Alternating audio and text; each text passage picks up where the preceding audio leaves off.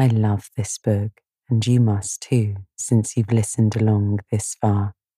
If you want to hear some of my other favorites, then check out the Sleepy Bookshelf premium feed. There are no ads, and you can try it free for seven days.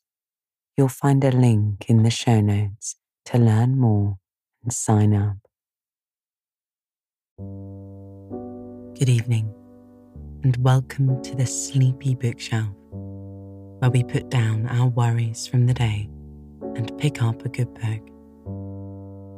I'm Elizabeth, your host. It's lovely to have you here with me. Tonight, we are continuing with our penultimate episode of Anne of Avonlea. But before we begin, take a moment here to relax from the day. Breathe in through your nose and out through your mouth. Again, in and out. And allow your eyes to drift close as you feel your breath even out to a steady rhythm.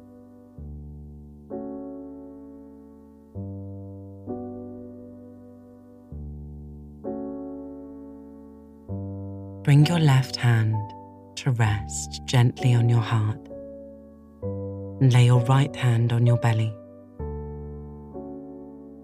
Feel your chest expand as you inhale two, three, four, five, and exhale two, three, four, five.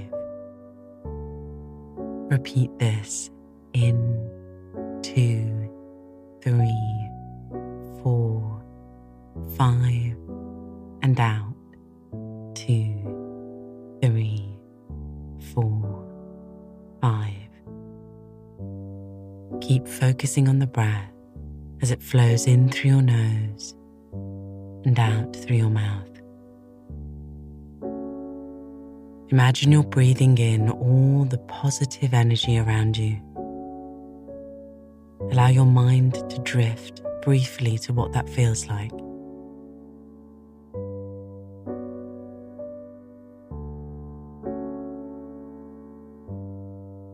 Breathe out all your worries and doubts.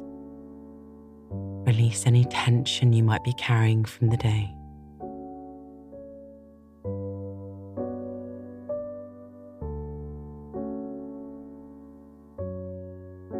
Keep following your breath in and out, shifting your focus back to the sound of my voice as I recap our last episode. Previously, Anne agreed with Marilla that she would resign as a teacher and go to college at Redmond after summer along with Gilbert. Marilla told her she wanted to invite Mrs. Rachel Lynde to live at Green Gables since Mr. Lynde passed away and their debts were too high to keep the farm. Mrs. Lynde was grateful and arrangements were made. The two women very clear on the roles each would play, knowing deep down they would get along just fine, despite the opinions of the rest of the village. Diana was sad to hear the news of Anne's impending departure, but pleased overall for her new adventure. Anne's pupils were distraught, none more so than Paul Irving. Anne took Paul to Echo Lodge again to see Miss Lavender. Tonight, we pick back up with them still there, with Miss Lavender and Charlotta the Fourth. So lie back and relax as I turn to the next pages of Anne of Avonlea.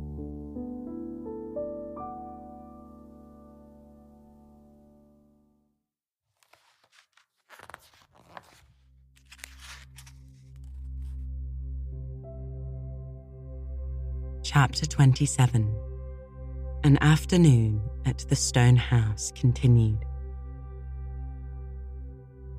After lunch, they went back to the garden, where Paul made the acquaintances of the echoes, to his wonder and delight, while Anne and Miss Lavender sat on the stone bench under the poplar and talked.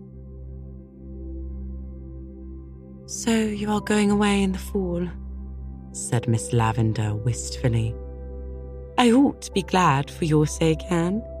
But I'm horribly, selfishly sorry. I shall miss you so much. Sometimes I think it is of no use to make friends. They only go out of your life after a while and leave a hurt that is worse than the emptiness before they came. That sounds like something Miss Eliza Andrews might say, but never Miss Lavender, said Anne. Nothing is worse than emptiness, and I'm not going out of your life. There are such things as letters and vacations. Dearest, I'm afraid you're looking a little pale and tired. Paul stood on the dike where he had been making noises diligently, not all of them melodious in the making but all coming back, transmuted to the very gold and silver of sound by the tiny fairy alchemists over the river. Miss Lavender made an impatient movement with her pretty hands.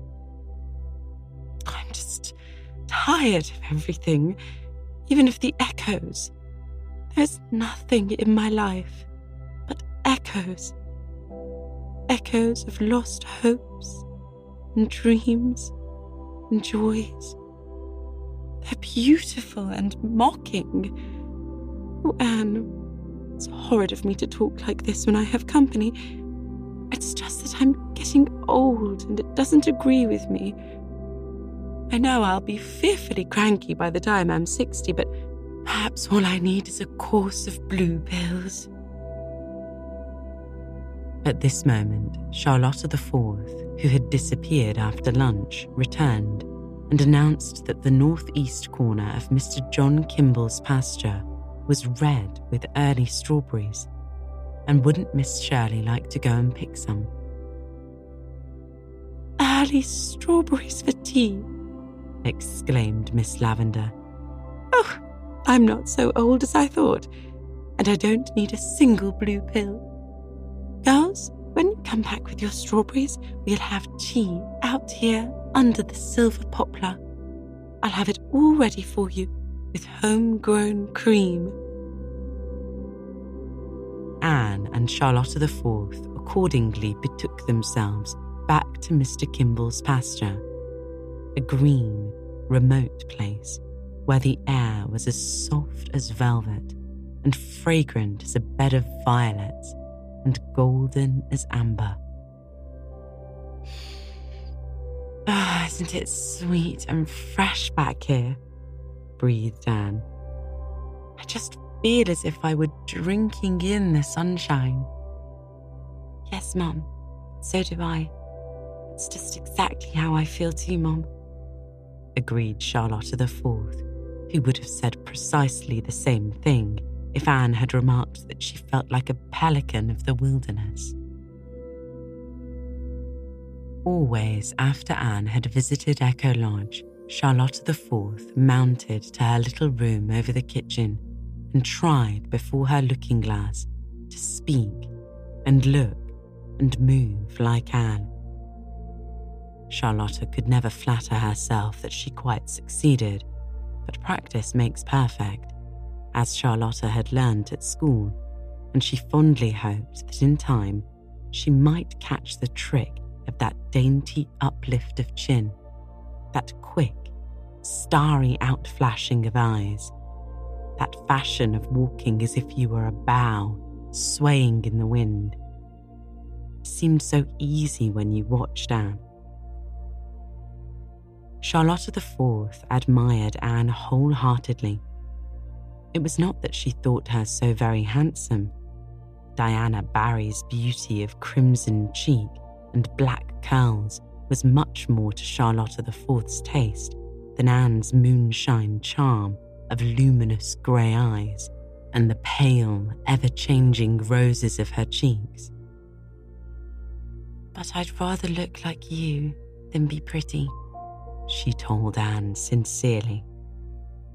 Anne laughed, sipped the honey from the tribute, and cast away the sting. She was used to taking her compliments mixed. Public opinion never agreed on Anne's looks. People who had heard her called handsome met her and were disappointed. People who had heard her called plain saw her and wondered where other people's eyes were. Anne herself would never believe that she had any claim to beauty. When she looked in the glass, all she saw was a little pale face with seven freckles on the nose thereof. Her mirror never revealed to her the elusive, ever varying play of feeling that came and went over her features like a rosy, illuminating flame, or the charm of dream and laughter alternating in her big eyes. While Anne was not beautiful in any strictly defined sense of the word, she possessed a certain evasive charm and distinction of appearance that left beholders with a pleasurable sense of satisfaction in that softly rounded girlhood of hers, with all its strongly felt potentialities. Those who knew Anne best of all felt without realizing that they felt it that her greatest attraction was the aura of possibility surrounding her, the power of future development that was in her she seemed to walk in an atmosphere of things about to happen. As they picked, Charlotta Fourth confided to Anne her fears regarding Miss Lavender. The warm hearted little handmaiden was honestly worried over her adored mistress's condition. Miss Lavender isn't well, Miss Shirley, Mum. I'm sure she isn't, though she never complains. She hasn't seemed like herself a long while, Mum. Not since that day you and Paula were here together before. I feel sure she caught cold that night, Mum. After you and him had gone, she went out and walked in the garden for long after dark with nothing but a little shawl on her. There was a lot of snow on the walks. I feel she got a chill. Ever since then, I've noticed her acting tired and lonesome like. She don't seem to take an interest in anything, Mum. She never pretends company's coming, nor fixes up for it, nor nothing. It's only when you come she seems to chirk up a bit, Mum. And the worst sign of all, Miss Shirley, Mum. Charlotta the Fourth lowered her voice as if she were about to tell some exceedingly weird and awful symptom indeed is that she never gets cross now when I breaks things. Why, Miss Shirley, Mum, yesterday I broke her green and yellow bowl that always stood on the bookcase. Her grandmother brought it out from England, and Miss Lavender was awful choice of it. I was dusting it just as careful, Miss Shirley, Mum, and it slipped out so fashion afore I could grab hold of it, and it broke into about 40 million pieces I tell you I was so sorry and scared. I thought Miss Lavender would scold me awful, Mum, and I'd rather she had than take it the way she did. She just come in and hardly looked at it and said, It's no matter, Charlotta. Take up the pieces and throw them away. Just like that, Miss Shirley, Mum. Take up the pieces and throw them away. As if it wasn't her grandmother's bowl from England. She isn't well, and I feel awful bad about it. She's got nobody to look after her but me. Charlotta the Fourth's eyes brimmed up with tears. Anne patted the little brown paw holding the cracked pink cup sympathetically. I think Miss Lavender needs a change, Charlotta. She stays here alone too much. Can't we induce her to go away for a little trip? Charlotta shook her head with its rampant bows disconsolately. I don't think so, Miss Shirley, Mom. Miss Lavender hates visiting. She's only got three relations she ever visits, and she says she just goes to see them as family duty. Last time, when she come home, she said she wasn't going to visit for family duty no more. I've come home in love with loneliness, Charlotta, she says to me. I never want to stray from my own vine and fig tree again. My relations try so hard to make an old lady of me, and it has a bad effect on me. Just like that, Miss Shirley, Mum. It has a very bad effect on me. So I don't think it would do any good to coax her to go visiting. We must see what can be done, said Anne decidedly as she put the last possible berry in her pink cup. Just as soon as I have my vacation, I'll come through and spend a whole week with you. We'll have a picnic every day and pretend all sorts of interesting things and see if we can't cheer Miss Lavender up. Oh, that will be the very thing, Miss Shirley, Mum, exclaimed Charlotta the Fourth in rapture.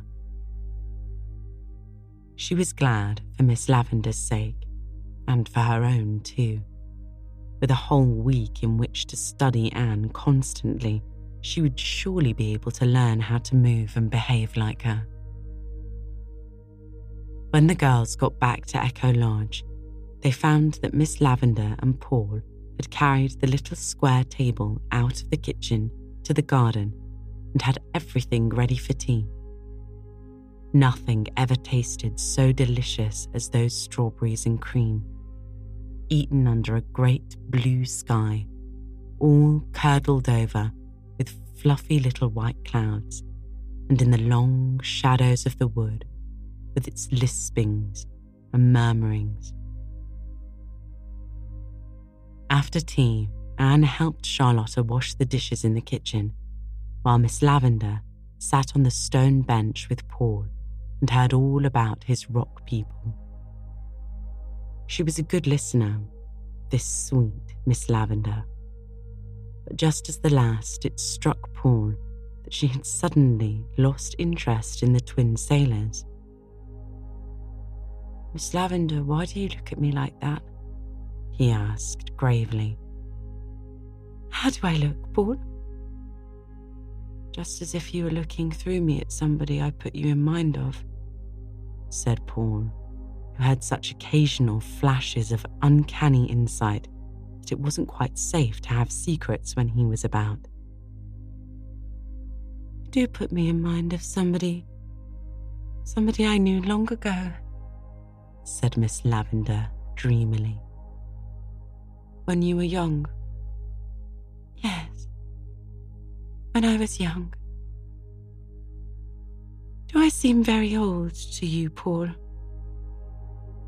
Do you know, I can't make up my mind about that, said Paul confidentially. Your hair looks old. I never knew a young person with white hair. Your eyes are as young as my beautiful teacher's when you laugh. Tell you what, Miss Lavender. Paul's voice and face were as solemn as a judge's. I think you would make a splendid mother. You have just the right look in your eyes, the look my little mother always had. I think it's a pity you haven't any boys of your own. Have a little dream boy, Paul? Oh, have you really? How old is he? About your age, I think. He ought to be older because I've dreamt of him long before you were born But I never let him get any older than 11 or 12, because if I did, someday he might grow up altogether, and I'd lose him. I know, nodded Paul. That's the beauty of dream people. They stay any age you want them. You and my beautiful teacher, and me myself, are the only folks in the world that I know of that have dream people. Isn't it funny and nice we should all know each other? But I guess that kind of people always find each other out. Grandma never has had dream people, and Mary Joe thinks I'm wrong in the upper story because I have them.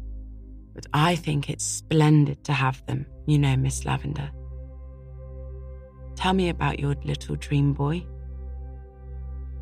He has blue eyes and curly hair. He steals in and wakens me with a kiss every morning. Then all day he plays here in the garden, and I play with him. Such games as we have. We run races and talk with the echoes. I tell him stories. And when twilight comes, I know, interrupted Paul eagerly. He comes and sits beside you. So, because of course at 12 he'd be too big to climb into your lap, and lays his head on your shoulder. So, and you put your arms about him and hold him tight, tight, and rest your cheek on his head. Yes, that's the very way. Oh, you do know Miss Lavender. Anne found the two of them there when she came out of the stone house, and something in Miss Lavender's face made her hate to disturb them.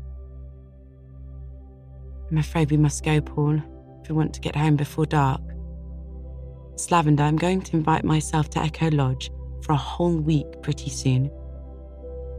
If you come for a week, I'll keep you for two, threatened Miss Lavender.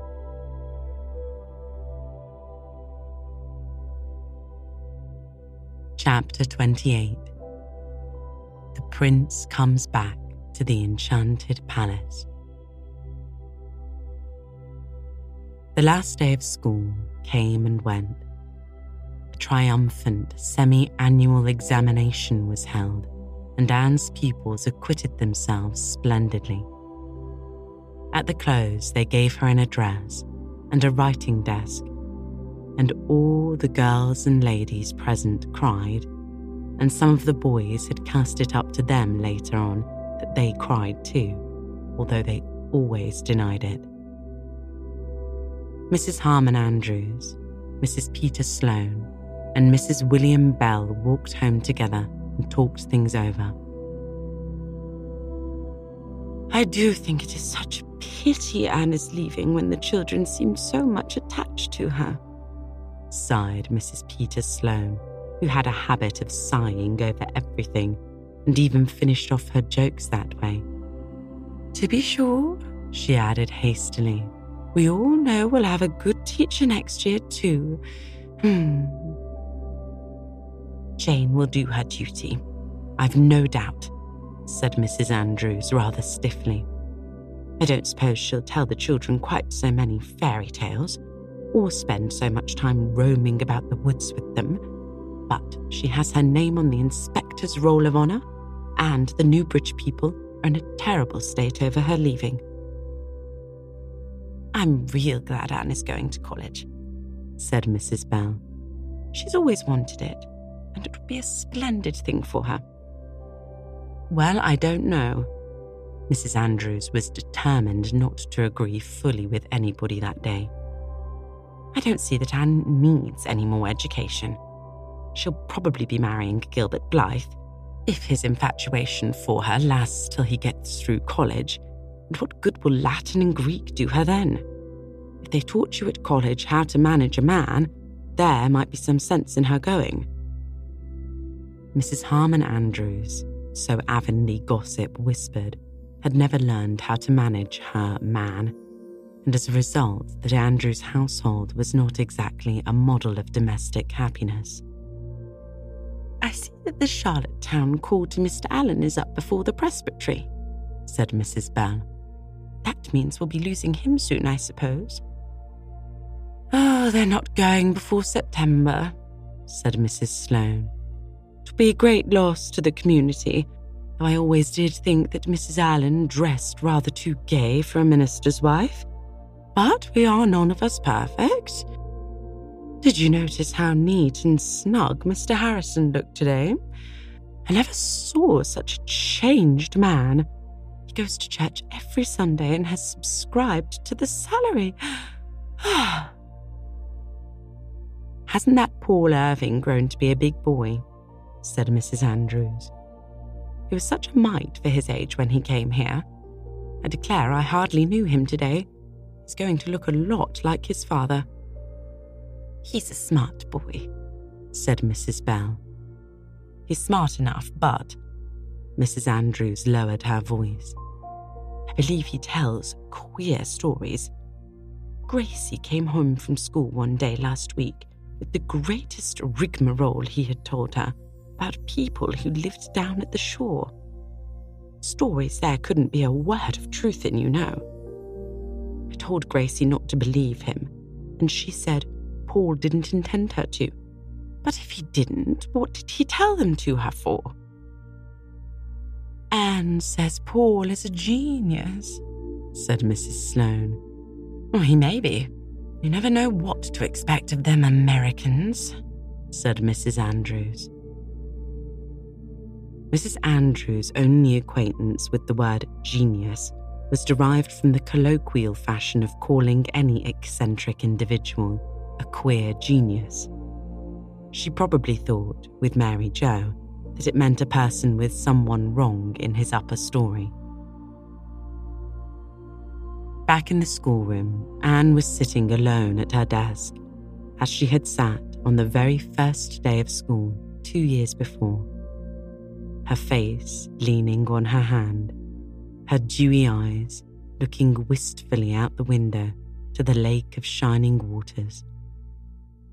Her heart was so wrung over the parting with her pupils that for a moment college had lost all its charm. She still felt the clasp of Annetta Bell's arm about her neck and heard the childish wail I'll never love any teacher as much as you, Miss Shirley. Never, never. For two years, she had worked earnestly and faithfully, making many mistakes and learning from them. She had had her reward. She had taught her scholars something, but she still felt that they had taught her much more lessons of tenderness, self control, innocent wisdom, love of childish hearts. Perhaps she had not succeeded in inspiring any wonderful ambitions in her pupils, but she had taught them more by her own sweet personality than by her careful precepts. That it was good and necessary in the years that were before them to live their lives finely and graciously, holding fast to truth and courtesy and kindness, keeping aloof from all that savoured of falsehood and meanness and vulgarity. They were perhaps all unconscious of having learned such lessons, but they would remember and practice them long after they had forgotten the capital of Afghanistan and the dates of the Wars of the Roses. Another chapter in my life is closed said Anne aloud as she locked her desk. She really felt very sad over it, but the romance in the idea of that closed chapter did comfort her a little. Anne spent a fortnight at Echo Lodge early in her vacation, and everybody concerned had a good time. She took Miss Lavender on a shopping expedition to town and persuaded her to buy an organdy dress then came the excitement of cutting it and making it together, while the happy the Fourth basted and swept up clippings. Miss Lavender had complained that she could not feel much interest in anything, but the sparkle came back to her eyes over the pretty dress. What foolish, frivolous person I must be, she sighed I'm wholesomely ashamed to think that a new dress, even if it is a forget me not organdy, should exhilarate me so, and a good conscience and an extra contribution to foreign missions couldn't do it. Midway in her visit, Anne went home to Green Gables for a day to mend the twins' stockings and settle up Davy's accumulated store of questions. In the evening, she went down to the shore road to see Paul Irving. As she passed by the low, square window of the Irving sitting room, she caught a glimpse of Paul on somebody's lap. But the next moment, he came flying through the hall. Oh, Miss Shirley, he said excitedly.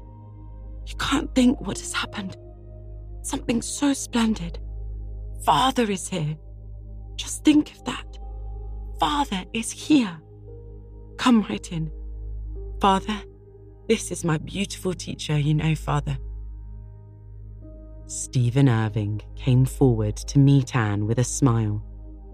He was a tall, handsome man of middle age with iron grey hair, deep set, dark blue eyes, and a strong, sad face, splendidly modelled about chin and brow.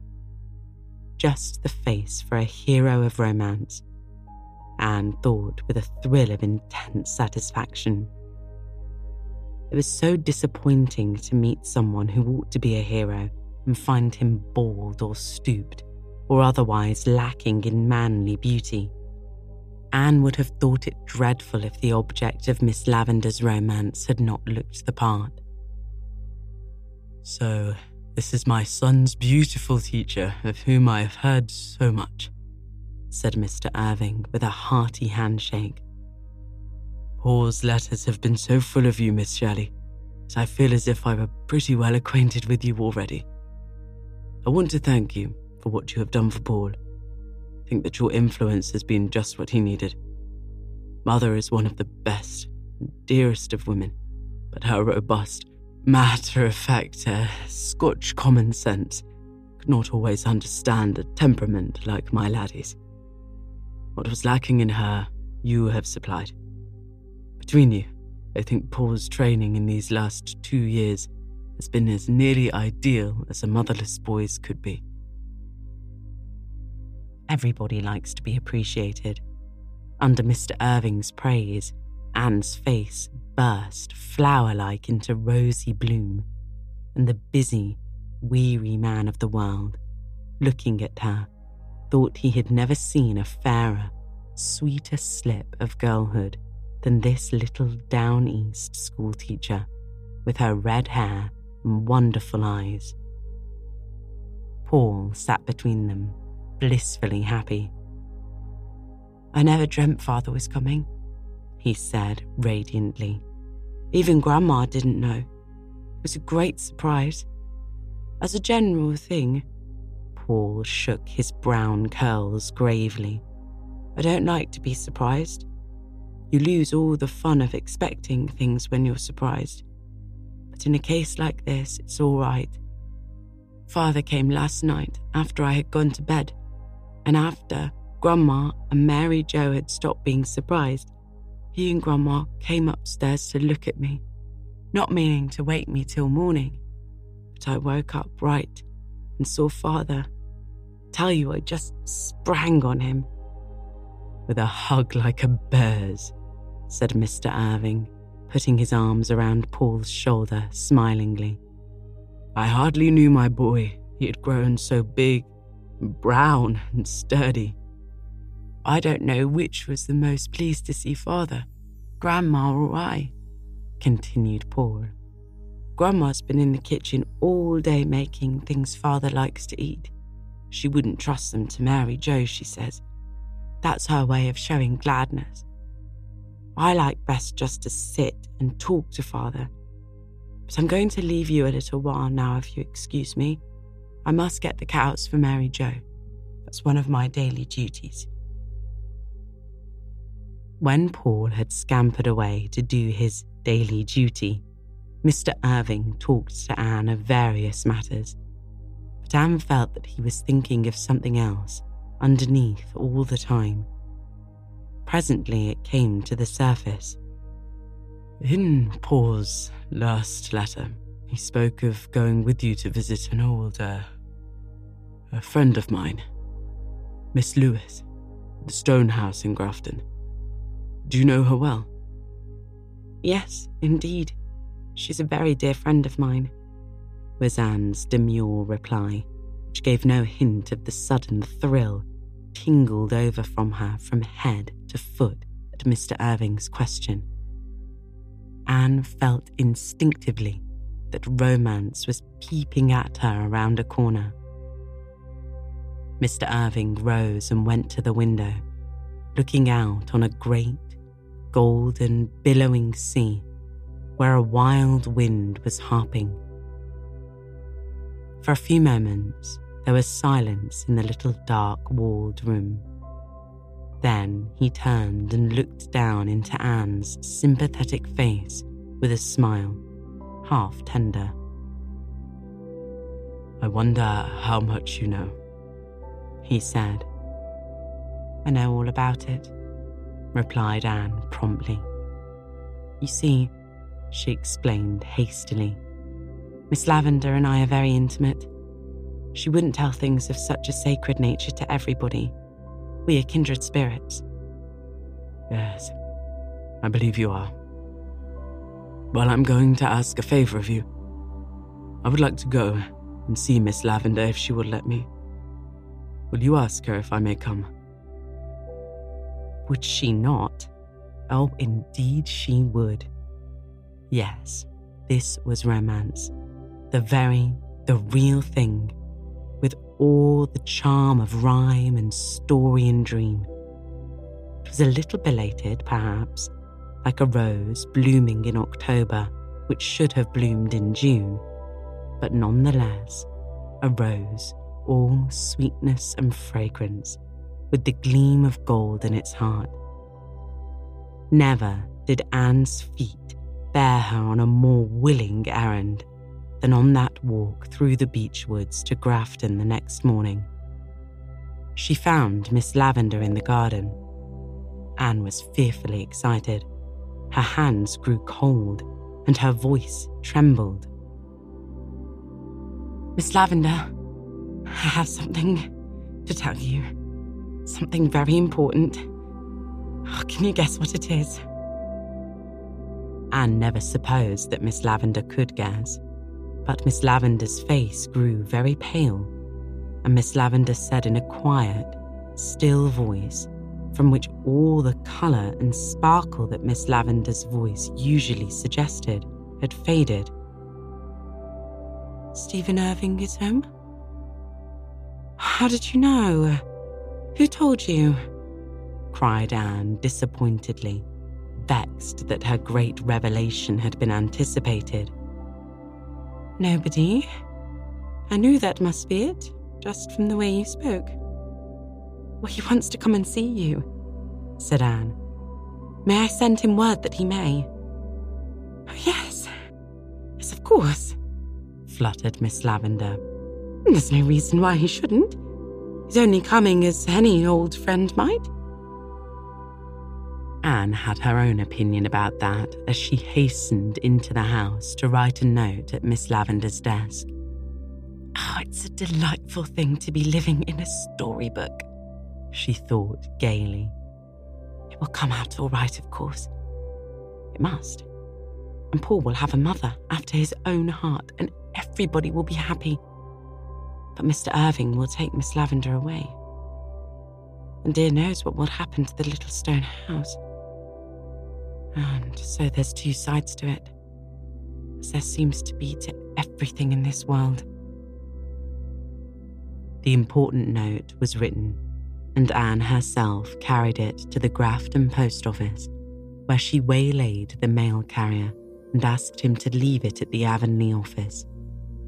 It's so very important, Anne assured him anxiously.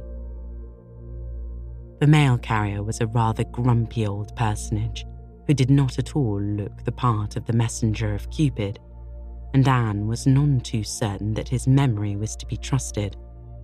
But he said he would do his best to remember, and that she had to be contented with that.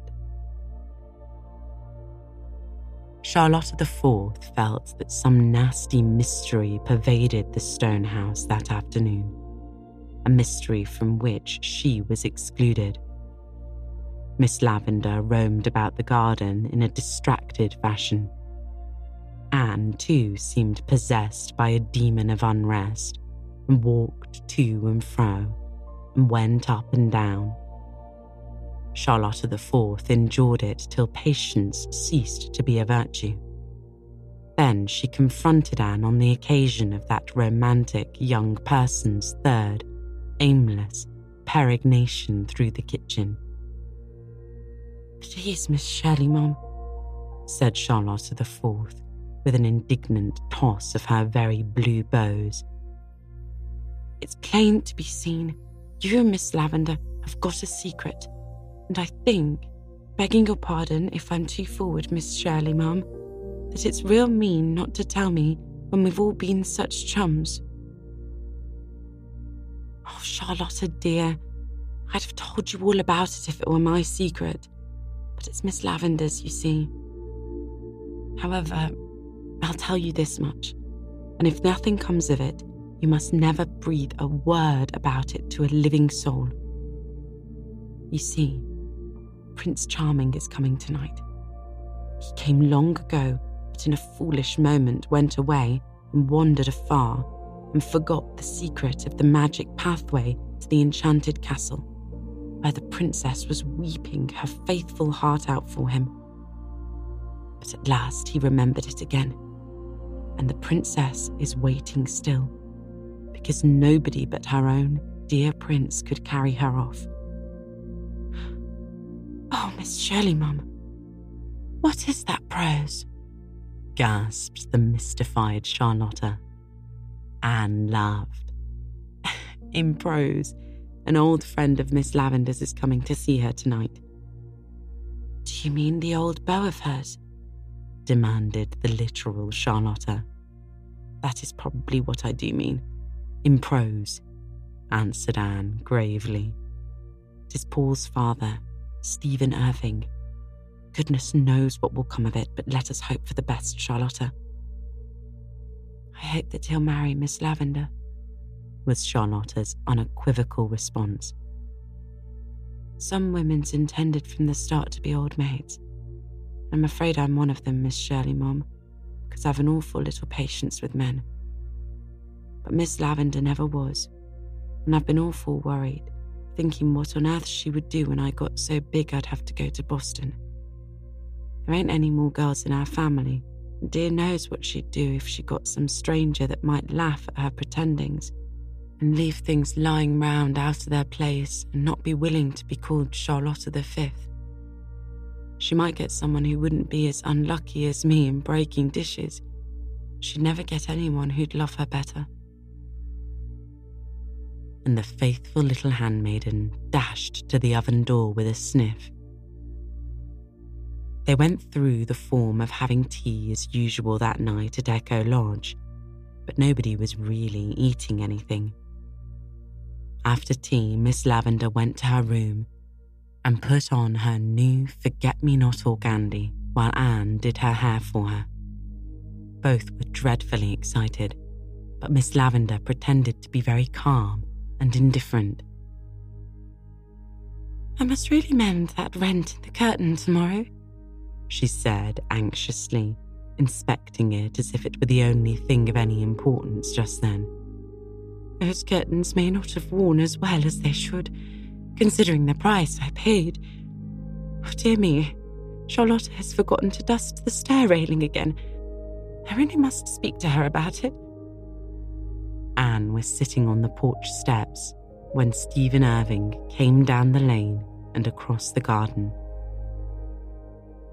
This is the one place where time stands still, he said, looking around him with delighted eyes. There is nothing changed about this house or garden since I was here 25 years ago. Makes me feel young again. You know, time always does stand still in an enchanted place, said Anne seriously. It's only when the prince comes that things begin to happen. Mr. Irving smiled a little sadly into her uplifted face, all a star with its youth and promise. Sometimes the prince comes too late, he said. He did not ask Anne to translate her remark into prose. Like all kindred spirits, he understood. Oh no, not if he's the real prince, coming to the true princess said Anne, shaking her head decidedly as she opened the parlour door. When he had gone in, she shut it tightly behind him and turned to confront Charlotta Fourth, who was in the hall, all nods and becks and wreathed smiles. Oh, Miss Shirley, ma'am, she breathed. I peeked from the kitchen window, and he's awful handsome. Just the right age for Miss Lavender. Oh, Miss Shirley, ma'am, do you think it would be much harm to listen at the door? It would be dreadful, Charlotta, said Anne firmly. Just you come away with me out of the reach of temptation. I can't do anything, and it's awful to hang around just waiting, sighed Charlotta. What if you don't propose after all, Miss Shirley, Mum? You can never be sure of them men. My older sister, Charlotta the First, thought she was engaged to one once, but it turned out he had a different opinion, and she says she'll never trust one of them again. And I heard of another case where a man thought he wanted one girl awful bad when it was really her sister he wanted all the time. When a man don't know his own mind, Miss Shirley, Mum, how's a poor woman going to be sure of it? We'll go into the kitchen and clean the silver spoons, said Anne. That's a task which won't require much thinking, fortunately, for I couldn't think tonight, and it will pass the time. It passed an hour. Then, just as Anne laid down the last shining spoon, they heard the front door shut. Both sought comfort fearfully in each other's eyes. Oh, Miss Shirley, Mama, if he's going away this early, there's nothing into it and never will be. They flew to the window. Mr. Irving had no intention of going away. He and Miss Lavender were strolling slowly down the middle path to the stone bench. Oh, Miss Shirley, Mum, he's got his arm around her waist, whispered Charlotta the Fourth delightedly. He must have proposed to her, or she'd never allow it. Anne caught Charlotta the Fourth by her own plump waist and danced her around the kitchen until they were both out of breath. Oh, Charlotta, she said gaily. I'm neither a prophetess nor the daughter of a prophetess, but I'm going to make a prediction. There'll be a wedding in this old stone house before the maple leaves are red. Do you want that translated into prose, Charlotta? No, I can understand that, said Charlotta. A wedding ain't poetry. Why, Miss Shirley, Mum, you're crying. What for? Oh, because it's all so beautiful, storybookish and romantic and sad, said Anne, winking the tears out of her eyes. It's all perfectly lovely, but there's a little sadness mixed up in it too, somehow. Of course, there's a risk in marrying anybody, conceded Charlotta the Fourth. But when all's said and done, Miss Shirley, Mum, there's many a worse thing than a husband.